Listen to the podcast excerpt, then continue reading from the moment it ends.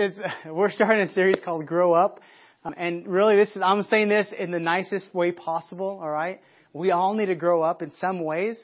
So if, if that offends you, um, that's a good indication that there's probably something in an area you need to grow up in because I'm not saying this in the, in the least offensive way of growing up. It's just something that has to happen and take place. We're gonna be, we're gonna go through this, this idea. Last week we kind of kicked off really, really what it means to start a relationship with God. We talked about that, and we'll talk about it a little bit. In Ephesians 4.15, um, Paul says this to the church in Ephesus. He says, we will in all things grow up. So at the end of this, we're going to kind of cover the context of where he's saying that and what it means. But this is kind of the, the, the verse that we're using, right? We will in all things grow up. Because this is God's desire for people, that we would grow up. Not just physically mature in that way, but also have a spiritual growth.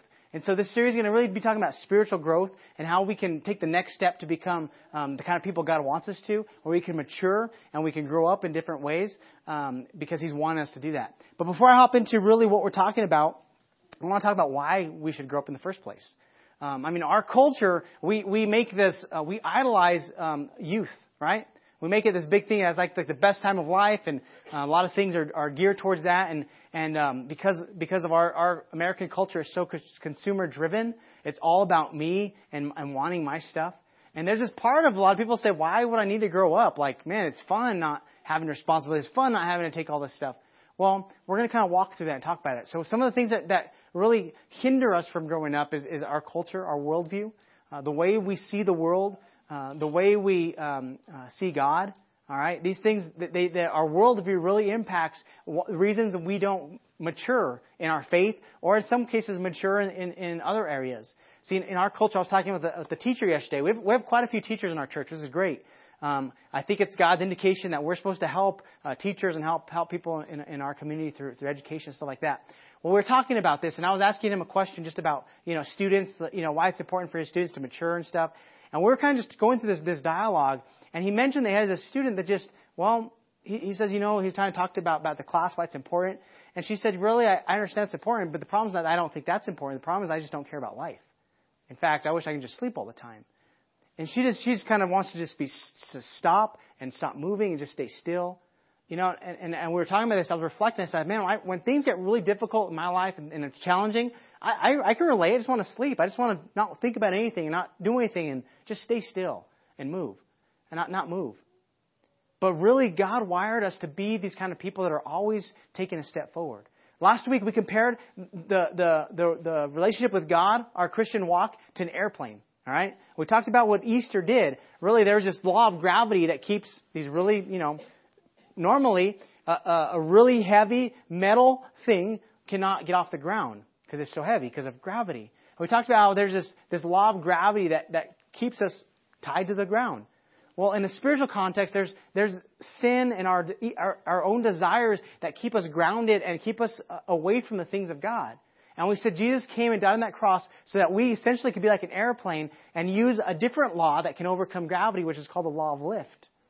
And lift overcomes gravity if it has speed behind it. And the way they design planes. And we talked about the, the big idea, the core idea of Christianity. I even think it's the core idea of the whole Bible. You know, and we talked about that for Easter. If you missed it, go listen. It's a great message. And we said, um, so essentially, man, the cross gets us lifted off. We begin to li- live in a, in a way that's not like everybody else. It, it's God saying, I want you to live at a higher way of thinking and living. I want, I want to lift you up. I want to bring you up higher so you can, you can see it a different perspective. And, and it's really living. Um, you know, I, I think if you, if you asked a bird if he enjoyed walking or flying, he would say, you crazy? Flying. God created us in a sense that we're supposed to, to be moving and enjoying life and really flying, not just grounded and walking all the time. But our own desires and sin keeps us. And we said how the cross, it, it breaks that in our lives. It gives us freedom over death and over sin. And we can overcome that. Well, I said the next, the next thing is that we have to keep moving forward. See, the Christian faith, it's not a stand still and wait for something faith. That is not what has ever been intended. It, it's supposed to be moving. You're supposed to be maturing and growing, just like everything else in life.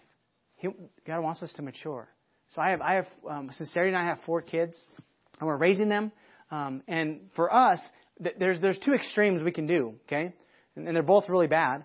We can give them everything their heart desires and spoil them and give them whatever they want, whenever they want it, and, and we can just we can say, yeah, you're our kids, we love you, we're going to do that to you, and that would ruin them because they would never learn value of things. And so there's one danger in just providing and enabling and never allowing our kids to grow up. The other danger is we would give them nothing and, in fact, just create um, pain and hurt in their lives, maybe even abuse, you know, because it's all about us. There's two extremes there. In the middle there, there's somewhere where we say, you know what, there's, there's this, this part of sometimes doing the hard thing means saying no to something they really want. So that they can mature and grow up, they can, they can, they can uh, understand what life is really about. And we don't let, allow them to get stuck. We even have this term that, that we use, arrested development, where somebody, they, they stop pro- progressing in, in the physical, maybe there's something in their body that stops, or in, in the emotions or the mental, right? Even sometimes addictions can can can help uh, can stop people at maturing emotionally when, when they begin to do things. They they stop growing because because the substances that they take in stop them from really feeling and knowing um, how to respond. And, it, arrested development it stops the progress. So um, in, in in scriptures, Paul is is uh, Paul, we're gonna, we're gonna, through the series we're going to talk about a few different characters. All right, one of them is going to be James. And James is important. James is the brother of Jesus who wrote, who wrote the book uh, of James, okay, in the New Testament. How many of you guys know uh, it would take a lot to get your brother to believe that you were God? Right? So this is one of the strongest cases for the deity of Christ. James grew up with Jesus. In fact, he's not even in the narrative at all in Jesus' life, and then all of a sudden he shows up. Why? Because he experienced the, the resurrected Christ. And he says, Whoa, he was telling the truth. He's not crazy. And he experienced this and he knew something about Jesus beyond that. And so he believed in his brother to say that this, this is, this is God's, God's son. And he, and he gave his life to follow and to tell others. So we're going to talk about James in a couple weeks. Uh, we're going to talk about Peter. Peter, he started the journey with Christ, and then we know, you might not know the story, but before Jesus died, Peter says, I'll never run away, I'll never desert, desert you. And Jesus, before he dies, says, You know what, Peter, you're going to deny me three times, even before I go on that cross. And Peter's like, Never, that's not me. And then this teenage girl says, Hey, aren't you one of Jesus' disciples? And he denies Jesus to a teenage girl because he's afraid that he's going to, you know, get crucified also and runs away. And he denies Christ three times and he essentially falls away. And then, and then he has this encounter with Christ where God says, Jesus says, all right, you messed up, but I'm going to restore you. When you restore, man, it's going to be good.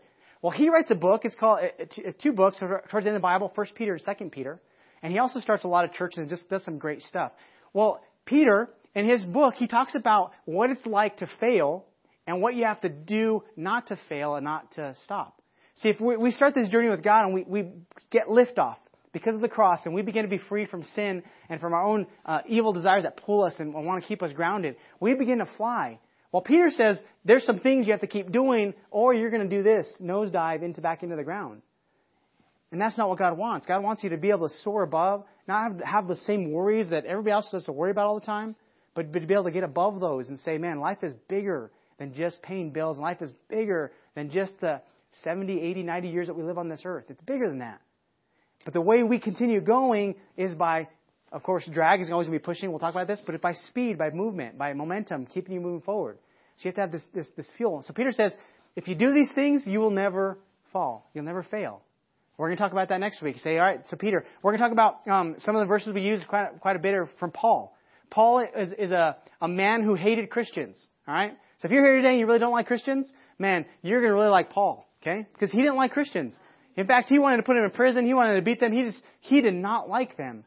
And then he had this encounter with Jesus and he says, Oh, I'm on the wrong team. All right, I get it. And he switches his worldview and he begins to see God in a whole different way. And he goes, he, it's an incredible story. He goes through all kinds of suffering and persecution, being in prison, being hungry, being shipwrecked, over and over, all these difficult things, because he believes so much in what the message of Christ that he wants to help as many people know this.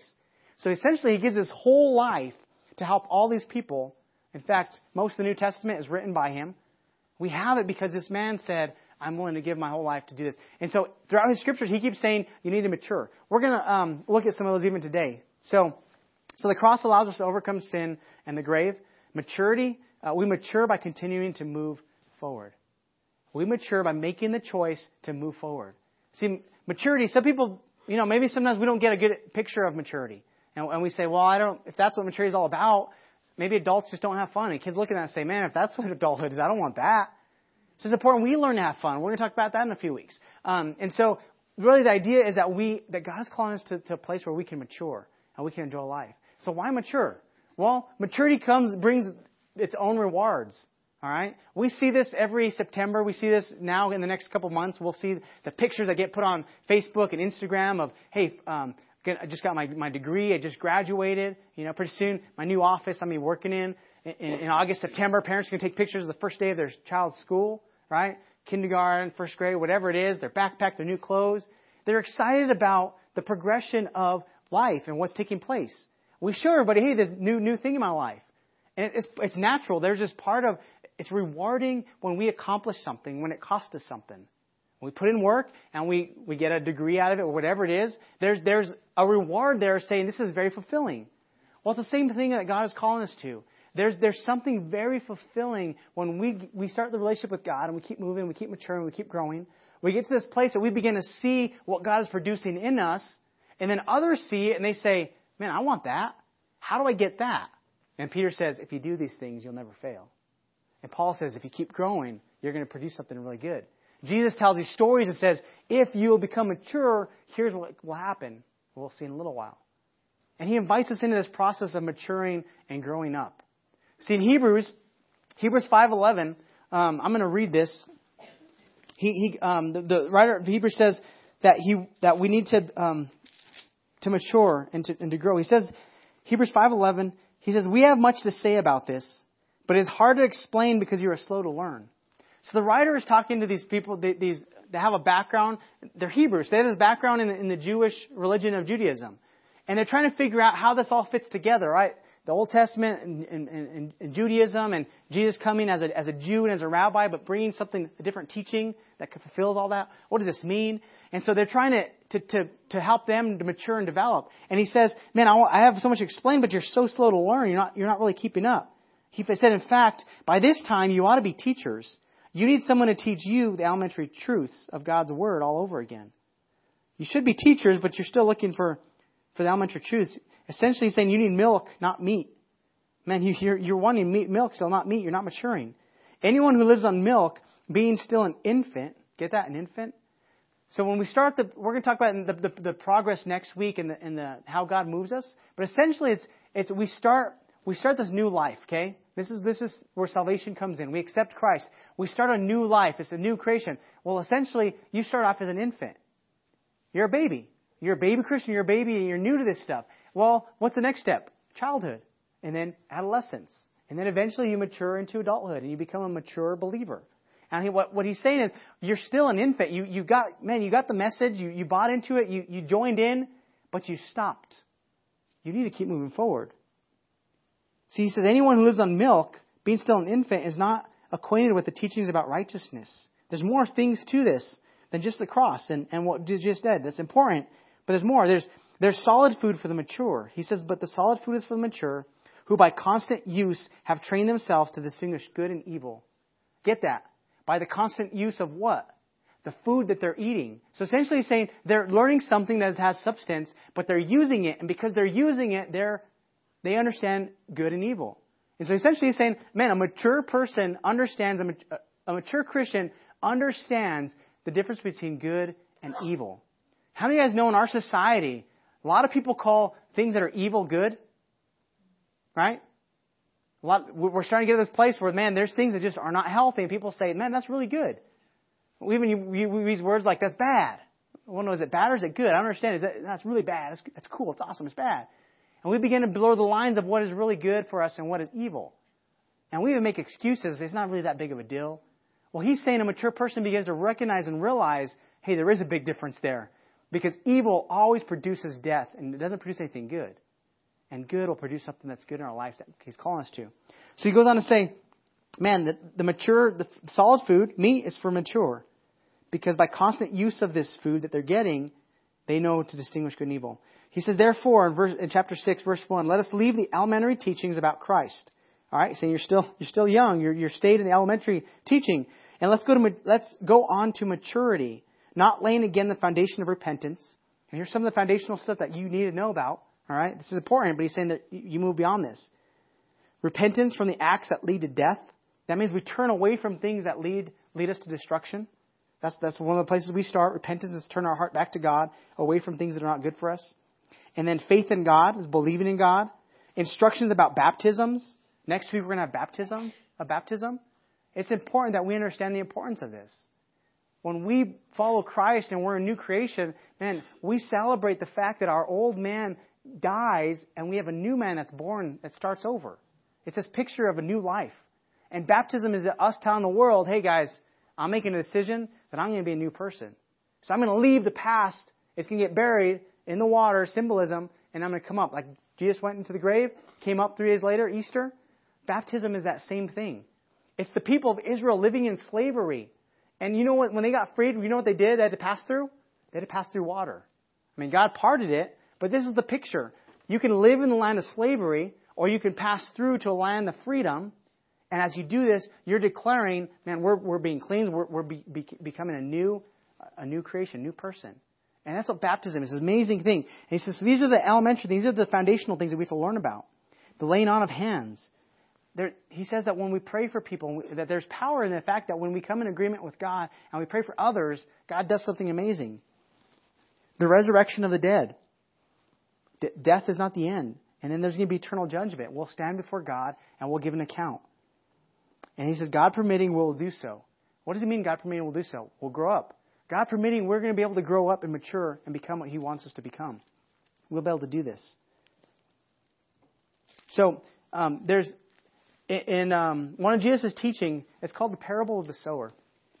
He tells us teaching to some, some people, and I'm going to kind of um, um, read it on the on the surface. Um, um, I'm going to read this story. So this is found in Luke 8, 5 through 15, called the parable of the sower. One of Jesus teaches where he's trying, trying to bring a, a truth to us to learn. All right? This is what it says. You can go that next one. It says, A farmer went out to sow his seed, and as he was scattering the seed, some seed fell along the path, and it was trampled on, and the birds, they ate it up. Some fell on rocky ground, and when it came up, the plants, they withered because they had no moisture. Other seeds, they fell among thorns, which grew up with it and choked the plants. Still other seeds, they fell on good soil. And when it came up, it yielded a crop a hundred times more than what was sown. So there's some that fell on different kinds of paths, but one, it fell on good soil. It came up and yielded a hundred times more than what was sown. So Jesus went, then went to explain the story to disciples. He moves on. He begins to explain to disciples. He says, "This is the meaning of the parable. See, the seed is the word of God. Word of God, powerful seed. He says those along the path are the ones who hear. People that hear the word, but then the devil comes and takes away the word from their hearts so they may not believe and be saved. There's a seed that's planted. Every single week we say things, and these are seeds that are, are thrown to you. And you catch it, and if it's not received, the enemy comes and steals it or gets trampled because it's on the, path, on the path. Those on the rocky ground are the ones who receive the word with joy when they hear it, but they have no root. They believe for a while, but in time the testing, time of testing, they fall away. Those who hear with enthusiasm, some of them hear with enthusiasm, but the enthusiasm doesn't go very deep. It's only another fad. The moment there's trouble, man, it's gone. It doesn't produce anything. The seed that fell among the thorn stands for those who hear, but as they go on their way, they are choked by life's worries, their riches, and pleasures, and they do not mature. These are the ones who hear, but then the seed is crowded out and nothing comes of it as they go about their lives worrying about tomorrow, making money. And... But the seed that landed on good soil, it stands for those with a noble and good heart, who hear the word, who retain it, and by persevering produce a crop. They seize the word, they hold on to hold on no matter what, sticking with it until there is a harvest. And they produce 60, 90, and 100% of what was sown into their life.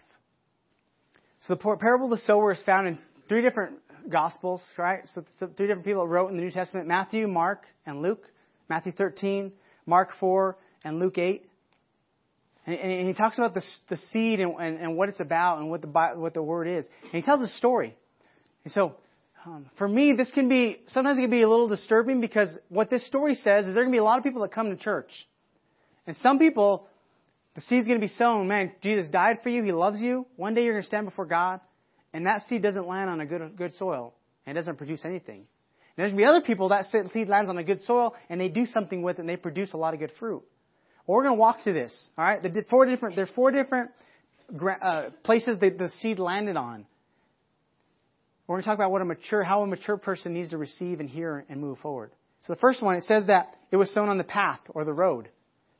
And this one, the first one, it represents a hard heart. It's just surface stuff. You know, this sometimes in our culture we celebrate just the, the external, what we see. It just stays on all the external, what is seen. It's possible to come to church your whole life, show up, even go through the motions, just so people can see and miss everything that it's about. A hard heart. They didn't, it says that they didn't understand it, that it was trampled by others, that the seed was stolen by the enemy, preventing them from believing and being saved.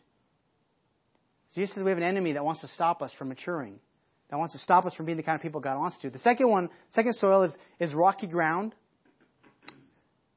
the gravel, and this represents shallow character. It says the one that was sown on the gravel, man, they received it with enthusiasm. There, were, there was joy. They were excited about it. But there was no deep roots because they had shallow soil of character. It didn't last long.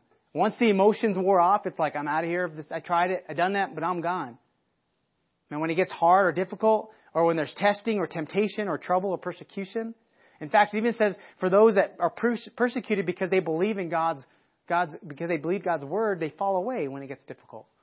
That's the shallow character, rocky ground. The third one are thorns or weeds. This represents a crowded life. We begin to focus on the wrong things. It says they were choked by life's worries, the cares and the riches.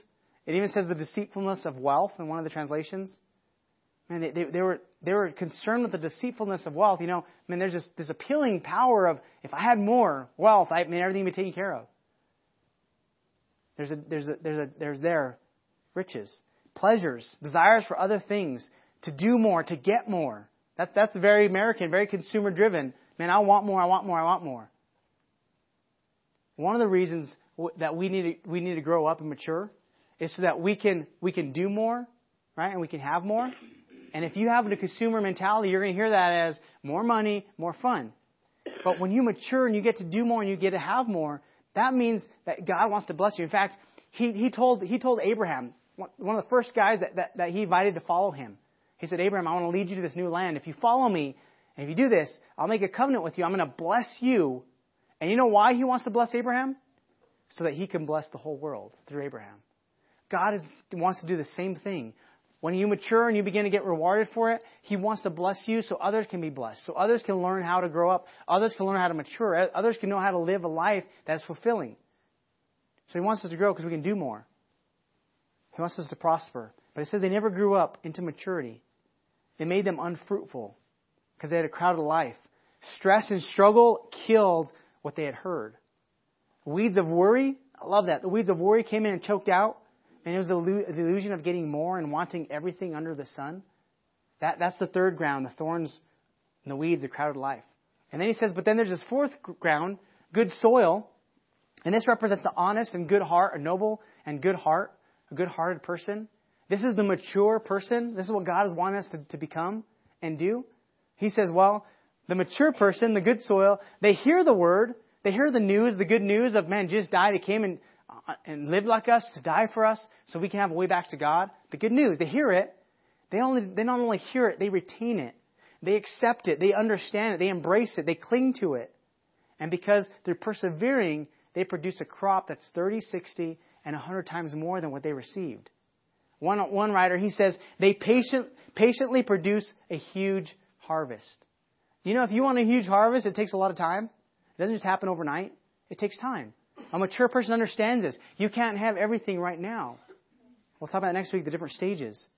And it says, man, they, they, they produce a, a, harvest that's beyond their wildest dreams. I, I know about you. I have some really big dreams for life. And he says he, it'll produce something even more greater than that if you'll follow. See, when, when, when it comes to maturing, there's a couple things that we can do that we need to do one of those is, man, having people around you, small groups. We're, we're in the middle of a group season, small group season. This is important because it helps mature and helps us keep us on, on the right path. It helps to encourage us, helps to strengthen us. coming to church is a way that we can be, be encouraged. Every single week, we sow seeds that say, hey, this is going to help your life. If you'll grab it and you'll let it grow in your life and you'll, you'll hold on to it like Jesus says and let it produce something, it's your choice. Maturity is a choice. Growing up, there's things that you just, it's naturally, we just have to grow up in certain areas. But being a mature person is a choice that we have to make. So one pastor in Australia, he says this about church. He says, the more optional church becomes to you, the less impact it'll have on you. Maybe one of the reasons that, that, that, that coming to church doesn't maybe produce as much as it could is because you made it too optional. That's just something I do. No, this is important. Gathering together is important. Being in a group is important. You know, t- tonight we have 101 and 201. We talk about why we meet in a theater. This is a strategy. It's strategic. It doesn't feel like church. Somebody says, it doesn't really feel like church. Well, we're trying to connect with people that don't have any kind of church background. A movie theater is not threatening at all. It takes away a whole bunch of barriers that a church building would put in front of many people who've been hurt with the church or who just don't believe in the church or seen too much destruction from the church. Man, a movie theater is not threatening. We want that. Why? Because we want to connect with people who don't go to church. And people that, that, that are, are Christians, they come, they buy into that vision, they say, Oh, I understand it. We explain that at 101. Why we do it. Why we do it the way we do. Why do we have such a short service? Because we want people to have a great experience that never come and says, Wow, that was, that was shorter than a movie, and I really enjoyed that. I think I'm going to come back next week. And it's happened over and over and over as we started this church. But the more optional church becomes to you, the less impact it'll have on you. It can't become optional. You have to say, this is important, this is a priority. And here's my heart. If, if the Grove is not the place you can grow and, and add to the kingdom of God, find a church that you can. That's the important thing. You have to get plugged in somewhere where you're going to grow and mature and help the kingdom grow. And our strategy is our strategy. We don't think we're the best church. We're just one of the churches in Santa Fe. In fact, this morning we prayed for a whole bunch of other churches in Santa Fe because they're preaching the same good news that we are of saying there's life that God has for you. And that's our heart to connect people to that, to that God who gives life. If you connect to that vision, man, join us in it. So we talked about how that first verse says uh, in Ephesians, Paul is telling that we will grow up in all things. Here's the context of that, of that scripture. All right? Ephesians 4, 11 through 16. Paul says, So Christ himself, he gave the apostles. One translation, he says he gave the gift to the church. They're called the apostles, the prophets, the evangelists, the pastors, and teachers to equip his people for works of service so the body of Christ may be built up. So why does he give the church pastors? My job is to get people to learn to work so that the kingdom can grow. It's not to do the work. I, people say, well, you're the minister. I'm not the minister. No. If you're a Christian, you're a minister, and you're doing what God has asked. He wants you to do the work of ministry to help people know this. So our job is to equip, to build up. See, he says, until we all reach unity in the faith. There's this place of maturity where you grow up and you say, all right, now it's my turn to produce other kids. And I want to help them have a good example of what a mature person looks like. So I'm going to do the right things as I raise them up. And he says, in this church, we, have all these different stages and levels. We have infants who just started. Man, we have some people that haven't even joined, joined yet. They're just coming, they're just observing. They haven't committed their life to Christ. Well, when they do, they're going to be infants. We have some children in the faith. We have, we have adolescents in the faith, probably a lot of adolescents in the faith. And then we have mature people in the faith. And so we have all this, this big spectrum of people that come to the church that we're trying to train and equip. Why? So we can all reach unity in the faith. We can all grow and mature together. See, the responsibility always rests on the mature person to do what's right, not on the immature person. So when you come to the grove and you say, well, man, it's just, because he talks about milk and meat, he's not saying milk is bad. In fact, milk is very good. My little, my little daughter is an infant. Milk is helping her grow very quickly and very strong. It's important for her to get it. And a mature person says, well, I need meat. Well, you know where the best meat is? At your house. When you cook it. And we're going to talk about what a, mature person does. It's a self-feeder. It, it learn, you learn how to, how to feed yourself also. But a mature person always has to look for the younger ones and say, how can I help you become more mature in the faith? How can I help you become more? Until we all reach the same unity and knowledge of the Son of God and become mature, attaining to the whole measure of the fullness of Christ. Then we will no longer be infants, tossed back and forth by the waves, and blown here and there by every wind of teaching, and by the cunning and craftiness of people in their, dece- their deceitful schemes. What's he saying? When you mature, you're going to understand good and you're going to understand evil. And you're not going to be tricked by the evil. You'll be able to make good things. In Ephesians 4, he says, he continues on saying, instead, speaking the truth in love, we will grow up and become, in every respect, the mature body of Him who is the head, that is Christ. That's where we get the verse. We will grow up in all things. We will grow up in all things. For Him, the whole body, joined and held together by every supporting ligament, grows and builds itself up in love. Each part does its work. So, fully uh, mature adults, fully developed within and without, fully alive in Christ. Why do we want to? Why do you want you to mature in the faith? Because as you mature, the church matures. And what does that mean? That means we can have a greater impact in the city of Santa Fe and the surrounding communities for, the, for God's kingdom. We can reach more. Why? Because we're coming together to be built up, to be mature together, to help others that are new in the faith to become mature. I love it. We have group leaders that meet all around the city. We have 11 groups that start. That's, that's amazing for a brand new church, okay? It's, it's huge. 11 groups that meet around the city throughout the week. And these group leaders have taken on their heart to say, I want to help somebody take a next step towards Christ. That's a mature person saying, I want to help somebody that maybe needs to develop in different areas and move, move forward. God wants us to grow up. I mean, He wants us to know the whole truth, to, to live in love, to let, let, let Christ in everything that we do. So today, here's, here's our call as a church. To re, our, our call is to reach people with the life giving message. There's a lot of people that have not been reached, that don't know that God loves them, that are hurting, that are like this, this, this young girl in, in, my, in my friend's class that says, Man, I just, I don't have anything to live for. We have a lot of people all around us that have that, that are looking for answers. And we believe we have the best answer in the world, and that Christ has something for them. And we want to invite them that. We want to reach them with the life giving message of Christ. And as we mature and as we grow, we give an example to others. We give them hope for a great future and a great life. So maturity is a choice. If you're going to mature, you have to choose to take those steps towards Him. Remember, if you do these things, we'll talk about in the next couple of weeks, you'll keep growing, you'll keep moving forward towards God. If you stop, you're going to crash. You'll stop growing, you won't get there. So this is our challenge for today. All right, maturity is a choice. Choose to take the next step towards Christ. If you're an infant in the faith, man, that might mean you begin, we're going to give you tools next week, to begin to read your Bible daily. You don't have to read the whole Bible every day. You just have to read a portion. You know, you get something, maybe a, a few verses, a, a, paragraph, a few, a chapter or so. And as you grow, you begin to read a little more. You, you begin to pray. And if, and if you're an infant, your next step is going to be different than if you're a mature person. If you're a child, your next step is to help get to the next stage. If you're an adolescent, your, your step is to, next step is to say, God, how can I mature in this? If you're an adult, mature, believer, your step is, is, is going to be different than the infants. You're going to begin to help maybe the infants to grow. Does that make sense? So, as, as, as a church, as people, we have to grow up. And here's why the series is going to be helpful. These principles are, are primarily geared towards spiritual health and spiritual growth, but you can take these principles and you can apply them at work. You can apply them in parenting. You can apply them in how you handle finances. You can apply them as an employer or an employee, as a student, as a son or daughter you could take the principles because they're the same thing for maturing in life and apply them, and you'll see begin to see rewards. And as you work, as you apply things, you get benefit.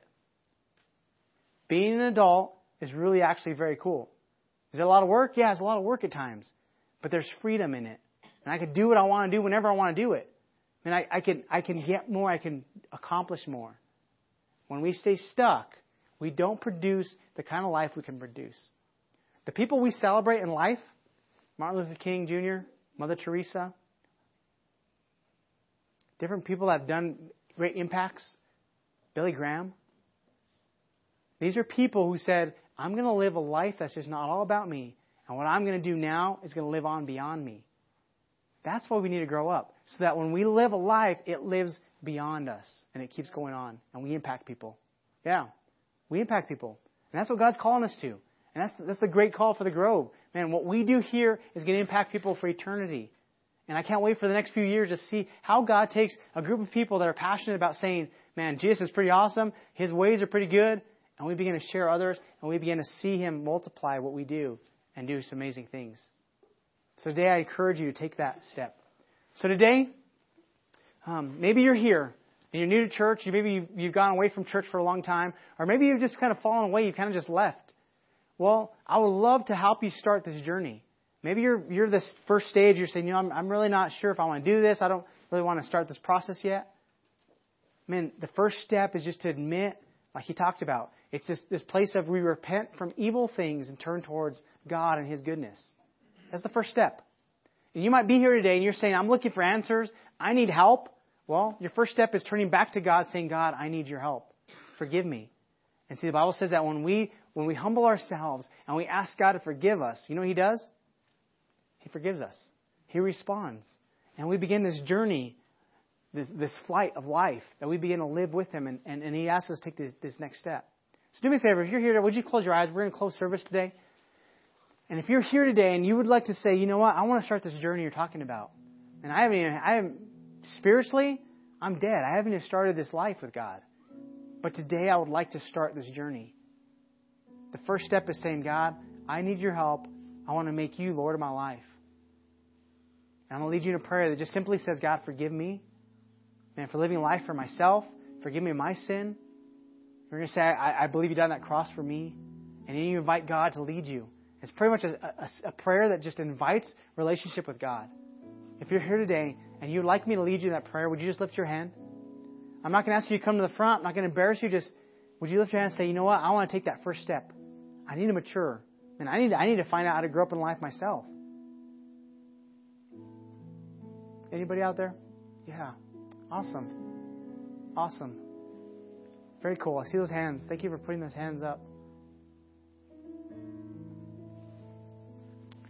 If you raise your hand, would you pray this prayer with me? The rest of us, would you join and just encourage them and help them? See, Father God, I need your help. Forgive me for making life about me. Forgive me of my sin. Forgive me for choosing evil. I invite you today to come and clean me. Help me become this new person.